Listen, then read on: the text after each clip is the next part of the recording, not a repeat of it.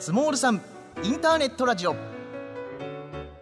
こちらは中小企業サポートネットワークスモールさんがお届けするインターネットラジオです。スモールさんでは現在1600名に上る中小企業経営者が専門家と共に学び成長しています。お聞きの皆様もまだの方はぜひお仲間になってください。さて本日の放送は？知念太郎のゆいまる沖縄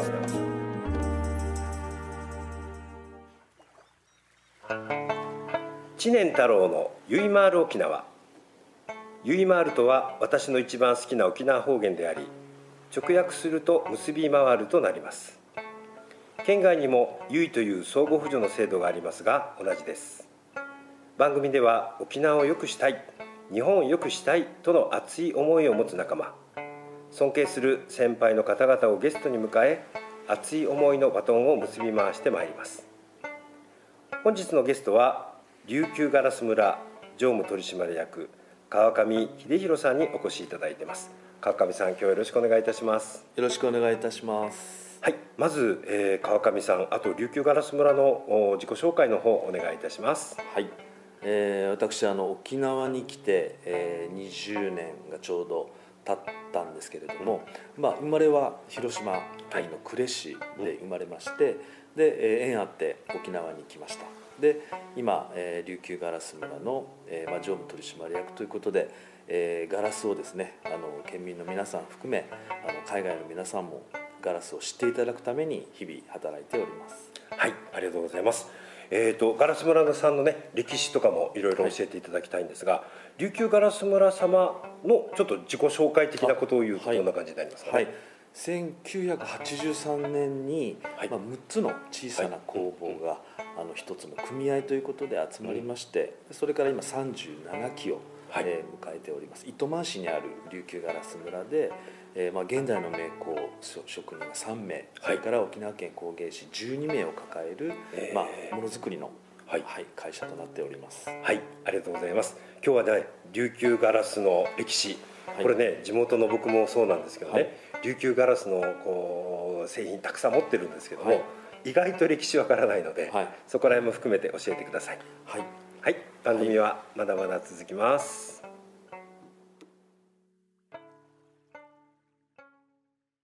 綺麗気持ちいい心地いい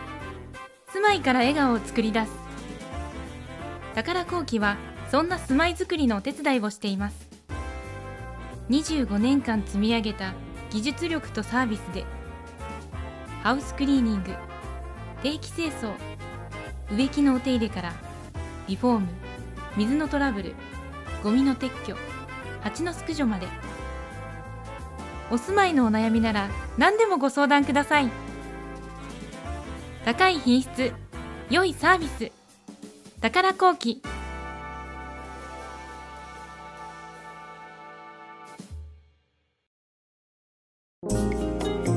年太郎のゆいまーる沖縄。知念太郎のゆいまーる沖縄。本日のゲストは琉球ガラス村常務取締役川上さんにお越しいただいてます。はい。えーと、先ほども申し上げましたが、はい、知ってるようで地元の人間も琉球ガラスのですね歴史ってあまりわからないんですね、はい、はい、そして当然ながら沖縄で琉球ガラスといえば琉球ガラス村様。もうこれはもう鉄板で。私の知り合いも沖縄に来た場合はですね、はい、必ず寄らせていただいてこれ欲しいあれ欲しいっていうことをいろいろこうもう皆さん見見た上で興奮してこれ買っていくってね あの本当に買っていかれてもう本当に県外のお客様からも非常に喜ばれています、はい、はい、まずね一番最初に教えてもらいたいのは、はい、やはり琉球ガラスの歴史、はい、それ私もね興味あるので、ちょっと教えていただいていいですか？はいまあ遡ると明治43年にですね明治43年、はい、あの古い、まあ、文献で見つかったんですけれども、はい、今の、まあ、辻あたりですね那覇市の辻あたりに沖縄ガラス製造所というのがあのできたのが始まりとはい。されておりまして、うん。まあ、当時はあの本土から、はい。あの瓶とかを輸入していたらしいんですけれども、やはりコンテナで船でこう運んでいるうちに、はい。3分の2が割れてしまいなるほど。やっぱりそのではやはり必然的に沖縄で作ろうはい。ということになったんだと思います、なるほどそれで明治43年に本土の、えー鹿児島とはい。大阪の職人、ガラス職人さんがうん。沖縄に来て、まあ、その那覇市の辻で沖縄ガラス製造所というところでこう、えー業を起こしてそこではい。沖縄の職人さんがこう技術を継承していったというのが始まりで、まあなるほ約110年の歴史110年はい、になります。なるほどですね。すごいですね。あとね、はい。えー、ともう僕の素人で知ってることといえば、まあ、やっぱり沖縄は戦争がありましたよね、はい沖縄戦の後にまあ米軍の人たちが使って飲んでたコーラとかね、はい。えー、とビールとか、はい。まあ、そういったものを利用しながらどんどんどんどん生活にこう普及していったはい。っていう話も聞きますけど、はい。まあ、当初その110年前にできた頃はあのはい。原料の調合でやっぱりガラス作り調合というのは、えーまあ、ケーサという、まあ、地中に埋まっている形石を細かく砕いたもうはい。本当砂にみたいなものなんですけど、まあ、そのケーサを主原料とした、まあ、調合にてガラスを溶かしてはい。で吹き竿で巻き取ってという作りをしてたんですけれどもへやはりその空襲であの、はい。まあ、重々空襲により消失してしまって、うん。で復興としようとししたんですがやはりその資源だったりそのはい。金銭的にやっぱりあの原料を買ううんのが厳しかったのではい。当時、まあ、中流米軍がこう投棄する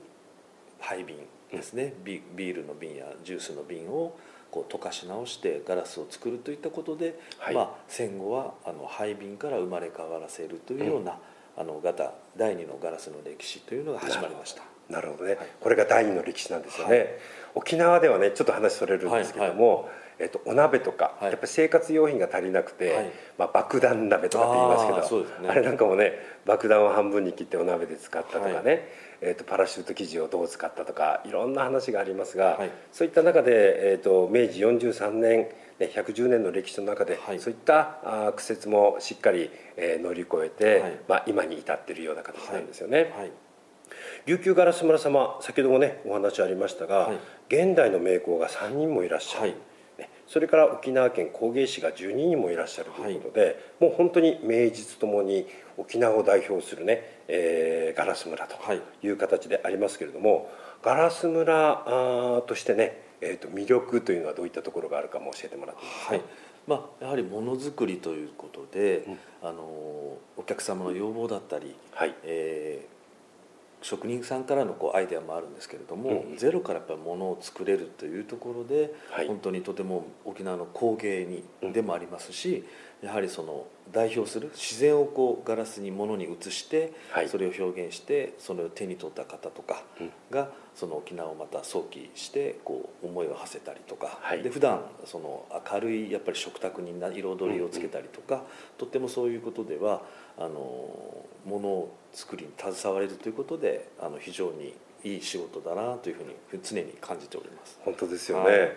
あの先ほどもちょっと申し上げましたが、はい。私の友人が来た時にね「はいえー、と琉球ガラス村とかどうですか？行きますか?」と「あもうぜひぜひ」ね、で今回ねうちの妻が「知念さんちょうどよかった。もずくをね、えー、美味しいもずくを入れる器が欲しかった。小鉢がねうちの、えー、と妻にねリクエストされてたんだ」とか、はい。豆腐用を入れるね小鉢があ欲しいとか、ええ。まあ、当然ですが泡盛はい。飲むにおいてもやっぱり琉球ガラスで飲みたいっていう形で、もう本当に沖縄で根付いた今おっしゃられた、あガラスをこう県外に持っていくことによって沖縄旅行の思い出だったりとかね、沖縄自体が詰まってるって、そういったことをみんなおっしゃるんですよね。はい。うんそこら辺例えば現代の名工の人たちとか工芸士の人たち、はい。ねえー、と今日も通ってきたんですけども一生懸命みんな一生懸命作ってますよね、はい。うん、こういう人たちはどういった思いまたね独自の作品作られたりとかもあるんですけども、はい。どんな思いで、えーこの工芸士の方たち、えー名工の方たちっていうのは仕事に向かわれてますか、はい、よく、まあ、あの職人さんからこう話を聞いていると、はい。本当に最初はあの仕事にこう見入られてというか、はい。あの先輩たちがこう汗水汗をこうキラキラさせながらガラスを吹いてるっていうのにこうこう最初この仕事したいなっていうふうにきっかけで、はい。見習いから入ったのがきっかけなんですけどえいざそのガラスを扱ってみると、はい。とっても難しくてうん。40年働いてる職人さんもいまだにガラスの深奥が深くてはい。自由に操操るのが難しいって言ってるほどね。やっぱりそのガラス自体の魅力があるんだと思います、はい。はい。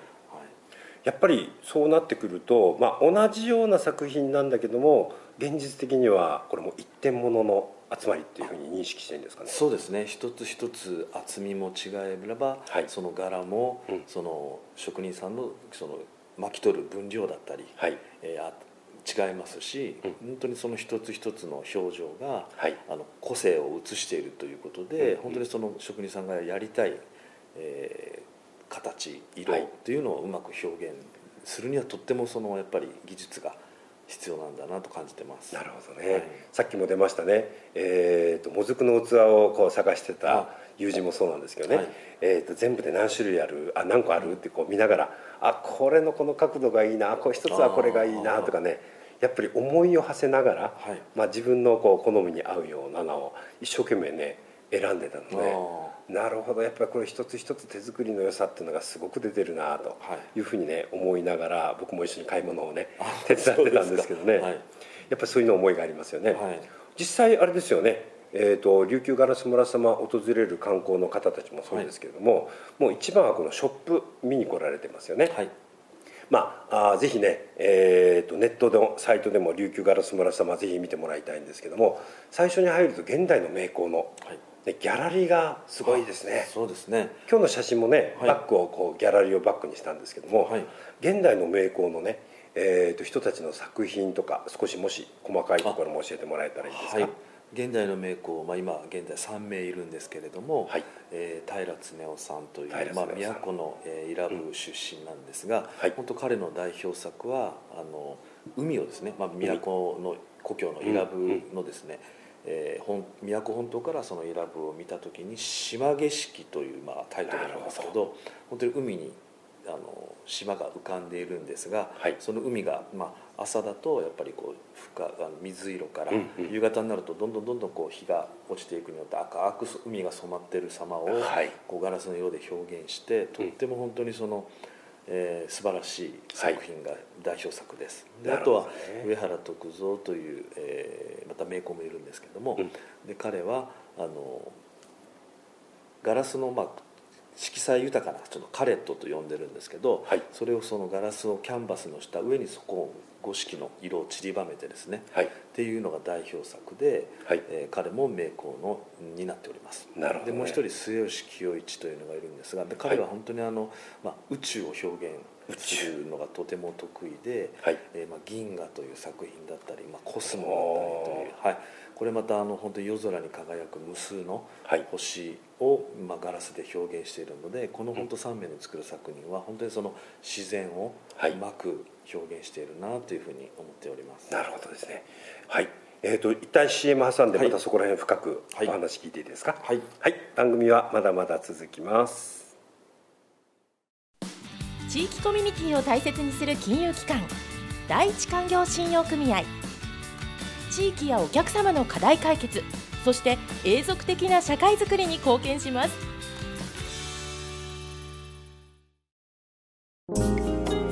知念太郎のゆいまーる沖縄。知念太郎のゆいまーる沖縄。本日のゲストは琉球ガラス村常務取締役川上さんにお越しいただいてます。はい。今ね聞いてすっごいなと思ったんですけどもね現代の名工が3人もいらっしゃいます。平恒夫さん上原徳三さん末吉清一さんということでそれぞれの作風というかね思いというのがすごく深く詰まっているということです。多分ね皆さん現代の名工自体が多分この価値の深さ重さっていうのがなかなか知らないかもしれませんのでまず現代の名工から教えてもらっていいですか？はい、まずあの現代の名工にまあなるにはやはりその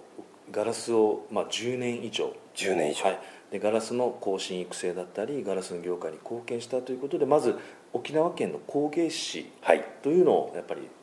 ならないといけないんですけどね。沖縄県に工芸士になって今度県知事から推薦をされてですねはい。今度は厚生労働省、はい。厚生労働大臣の認定される現代の名工という制度がございまして、えその県の推薦があって初めてその推薦されるんですけど、はい。で厚生労働大臣から、えー認められた、まあえー名工というような制度がございます。なるほどですね。その3名が、はいあのー認められまして今現在、ははいい名工となっております。なるほどですね。沖縄県の工芸士になるだけでも大変なのに、はい。その上で県からの推薦。はい。そして厚生労働大臣の許可。許可。認可というか、まあ認可というか。認定ですね。認定ですね、はい。すっごいですね、はい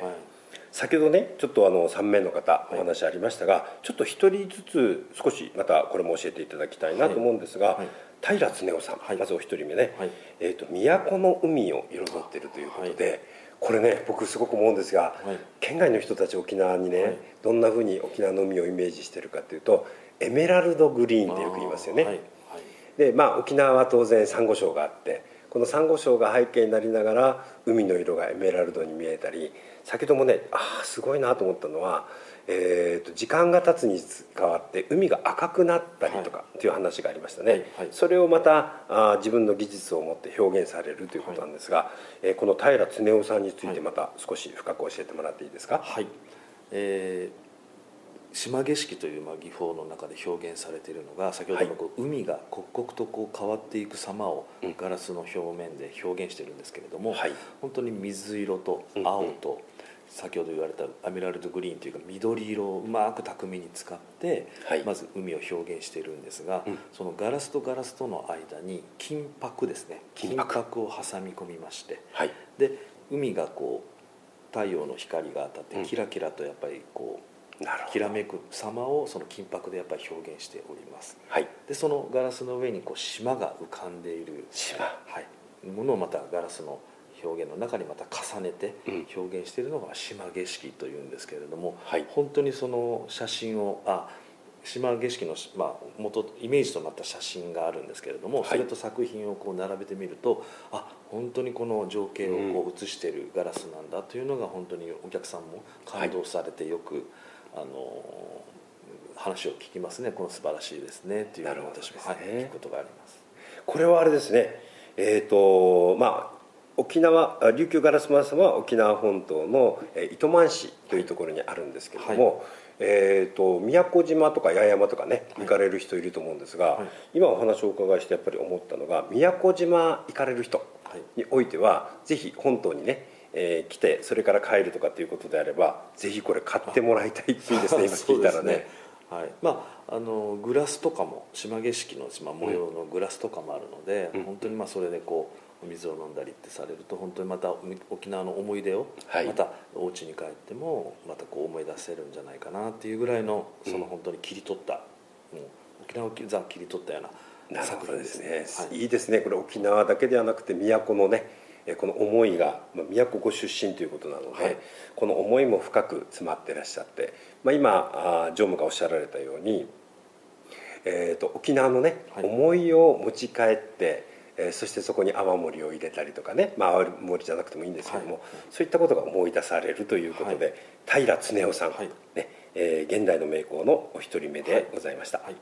はい、続きまして上原徳蔵さんですね。はい、先ほど5歳銀天、はい。5つの綾、ね。はい。えー、と鮮やかな彩りの。綾ですね、それからあ色の銀、はい。それから天井の天、はい。ということが、まあえー、キーワードということでしたが、えー、と上原さんについても、ご説明いただいていいですか、はい、もう彼の、えー奥原ガラスという、はい。えー先ほど110年のちょっと歴史がありましたけれども、本当にその古くからあるガラス工場出身でして、本当にあの我々の、えーガラス RGC、えー琉球ガラス村組織の中ではあのベトナムに工場を作ってもう今もう30年近くなるんですけれども、はい。立ち上げの頃えー彼が本当にその現地に行ってええ。もう電気もそうやってインフラも水道も整ってないところから現地の職人をゼロからこう育成して、はい。すごい功労者なんですね。はあ。で技術はもう先ほどえー古くから先輩たちの技術を継承して、はい。もう彼が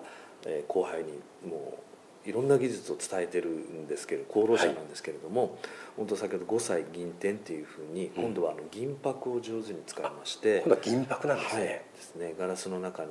えーまあ、白いこの乳白なこう、透けないガラスもあるんですけれども、はい、その上に銀を貼って、はい、で5歳という通り本当赤青水色緑、うん、えー、それから黄色といったあのカラフルなガラスをその白いキャンバスの上に、まあ、銀が散りばめられている中にポッと、えー、花が咲いたようなというか、はい、まあ、油絵でにじんだような感じなるほど、ね、とってもこれが素敵な、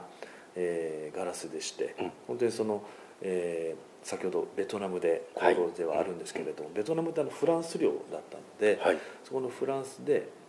領でなんかこう油絵をこう想起してそれをこう発想イメージされたって聞いてるんですけれども本当にその異国情緒漂う、はい、本当に和洋折衷というか本当にその素晴らしい、えー、色彩感覚でものづくりをしているのが上原徳蔵です、なるほどですね、これまたあれですね先ほどの平さんに続いて、上原さん説明聞くと、はい、なんかサインでももらいに行きたくなるようなね、やっぱすごい才能あとベノベトナムの方も立ち上げて、はいはい、えーと、さらに普及させるために頑張られた人とい。うことですね、はい、ありがとうございます。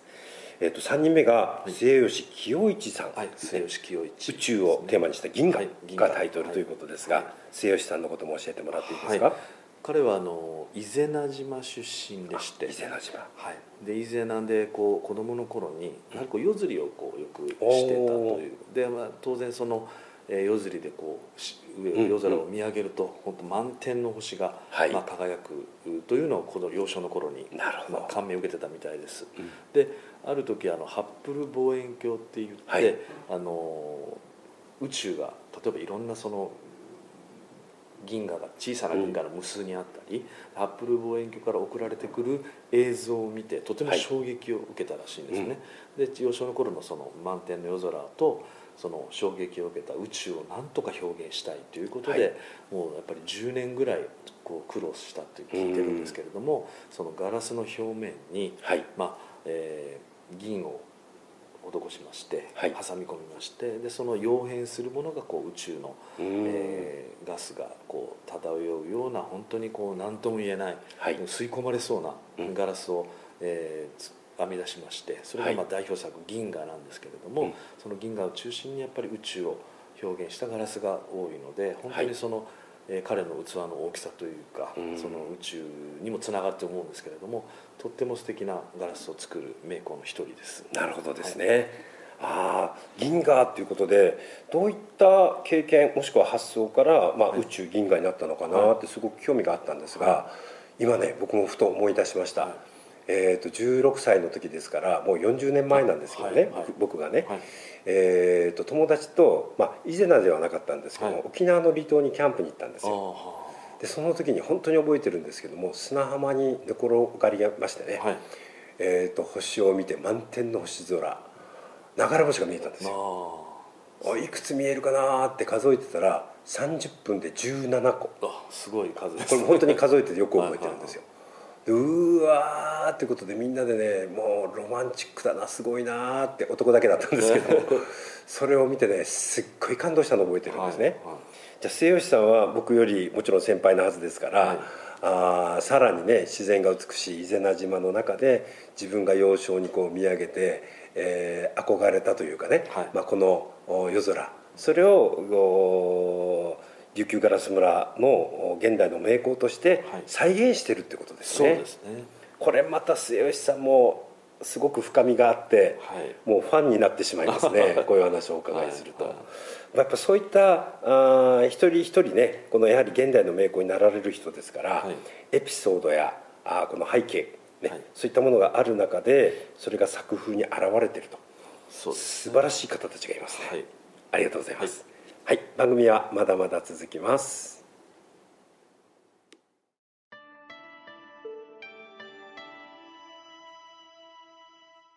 日本一おいしいどら焼きをはじめ中尾清月堂には春夏秋冬季節をお届けできる一品がいつもあります。味わい彩り時を受け継ぐ技心をつなぐひとときのために伝え愛された菓子心。富山県高岡市の伝統の和菓子屋中尾清月堂に来られんか？スモールさんは1600名に上る中小企業経営者と10名の専門家たちが共に学ぶ知的サポートネットワークです。月2回ニュースが配信されそして全国にゼミが組織され毎月勉強会が行われています。入会ご希望の方はホームページからどうぞ。